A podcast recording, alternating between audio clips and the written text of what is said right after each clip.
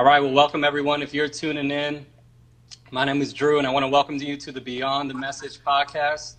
Uh, we're going to be talking about uh, this dialogue a little bit about yesterday's sermon uh, that we were able to hear from Pastor uh, Mike Kelsey. Maybe some are struggling with the idea of just not really feeling uh, joy and vibrancy when mm-hmm. reading God's Word. And uh, mm-hmm. so we got some feedback in terms of I feel nothing when I read the Bible. And uh, so what, what, what can we say to those students? Why, why do you think they're experiencing that kind of emptiness when they read God's word? Uh, Pastor David, I think one time like in a sermon, I remember he talked about how um, it almost works like reverse appetite. So like in mm-hmm. the real world, like when I'm like, when I'm really hungry, all like, like if you put me in front of a buffet, like yeah. I will be a very happy person. You know, even though yeah. even though I'm, I'm small, I can eat. You know what I'm saying? Yeah, I hear you. Feel bro. me there? Yeah, man. You, you hear me? the whole pizza uh, and the crust. Oh my gosh, I, I love crust. food. But here's the thing: after I eat a really big meal, um, I am so full that like I don't even want to think about food for a while. Does that make sense? You yeah. know, and and that's kind of the way our appetite works. Is that we eat, we get full, and then we lose appetite immediately mm-hmm. after. Yeah. But with God's word, it almost works the other way in that the more mm-hmm. you eat, the stronger your appetite becomes. Mm-hmm. So the mm. more discipline and the more willingness and that I'm able to put into mm-hmm. um, seeking God, the more yeah. I will actually begin to desire, and yeah. my appetite will actually grow. Mm. Right. Really good from yesterday was he talked about at the end um, that there there is a different pandemic that we are experiencing that we often mm-hmm. see in the American yeah. or at least in the, our culture right now, and that's um, the pandemic of half-heartedness. Mm. And I thought that was so good because I think ultimately what he was what we was conveying is if we if we approach God with a half-hearted attitude, with an attitude that is like I'll pursue you from time to time. That yep. typically doesn't lead to a vibrant relationship with God. Yep. And without a vibrant relationship with God, you're not really going to pursue or desire to pursue God. And, and spending time with oh, Him good. will be more like checking it off a list than something yeah. you enjoy doing. Yeah.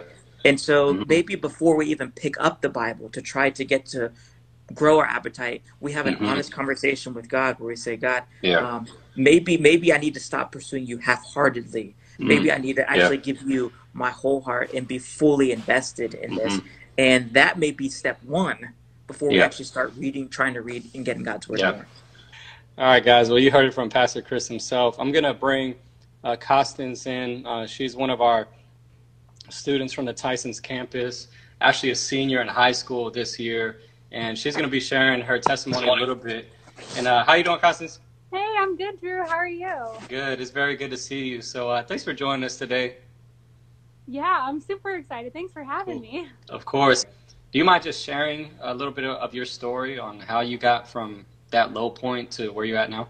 Yeah, I'd love to. Um, yeah, so the summer before my freshman year, I was walking through a really hard season of just hopefulness or hopelessness. There was yeah. just no hope, and it was just a really hard season of just brokenness. And every time I looked at my Bible, I was mm-hmm. like, "There's no joy in this." I was like, yeah. "I find no pleasure in reading this at all." Um, and it was so crazy because I heard a sermon um, on the SOAP method of reading your Bible. So, and for some reason, it completely changed everything for me. My whole yeah. life just did a 180, and the Lord just mm-hmm. kind of used that sermon to bring me back to Him and to bring me back to reading His Word and just mm. finding this joy in it. Yeah. Um, and so since then, um, I have found so much joy in reading God's mm-hmm. Word. It definitely hasn't always been yeah. easy. Um, mm-hmm. There, like you, like Mike Kelsey said, you know, you do go through seasons where it is harder uh, to mm-hmm. be in God's Word, but I just found yeah. joy and this intimacy and this closeness with God and me getting to know him and him kind of getting to know me just mm. reading his word. Um, and I loved it. And there's um there's a verse I wanted to share that I feel like Go for it. Um, Preach. Go ahead. it's Hebrews 4:12, and it yeah. says, "For the word of God is living and powerful, sharper than any double-edged sword, piercing Amen. even to the divisions of the soul and the spirit, and of joints and of marrow." And mm. this verse just reminds me that this book that we have, it's not just pieces of paper. Like this is God's mm. The Holy Spirit is Amen. living and breathing through it. Um, and you definitely go through seasons where you're just like, God, I am not feeling this right now. And the weight of the world is pressed upon your shoulders. Mm-hmm. Um, but what I discovered is so often I would go to other things to find comfort or just solace and to take my mind off of what was going around. Um, and truly, I was kind of really this year that I realized like God's word is the only thing that is going to satisfy me in times of when I'm anxious or mm-hmm. stressed. Like God's word is what steadies my heart. And and I think that's the key. You know, it's just consistency, and it's just knowing that you know the results aren't going to come in, you know, you know, in maybe a week or two weeks, or it could take months. It's it's building that strong rhythm, you know, and it's like if you're trying to get buff, you know, you're just not 50 push-ups for five days straight isn't going to get you anywhere. You know, you, you have, it has to be consistent over time, over the years of getting fit. And the same way, and we have to build a rhythm, you know, in our time in the word. Like that's how we grow. And it's the more consistent we are. All right. So we're bringing in Justin, high school student on Montgomery County campus. He's going to help us Hello. close out our time. What's up, bro? How you doing? Hey, good. How are you? Dude, your hair is growing, man. yeah, yeah, I can't get it cut. You, you should you should you should dye the tips like the bangs like yellow or something. You know. I don't know. I think I'd rather shave. Just go bald.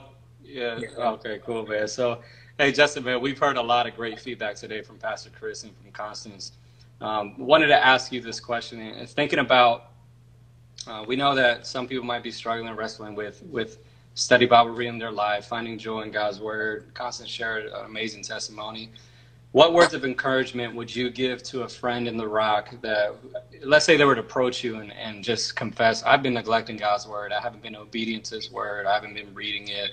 I'm really struggling. What words of encouragement would you give to that friend in the rock?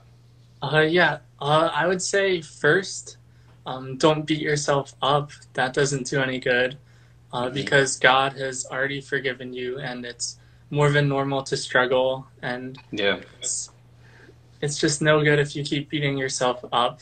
And yeah, I man. think I think you just have to recognize that you can't do it on your own, hmm. and it's really it's really God who's the one helping you yeah. to um, yeah pursue Him more. And I think just a big thing is praying. Um, I was reading yeah. Psalm 119 it says, um, "Open my eyes that I may see wonderful things in your law."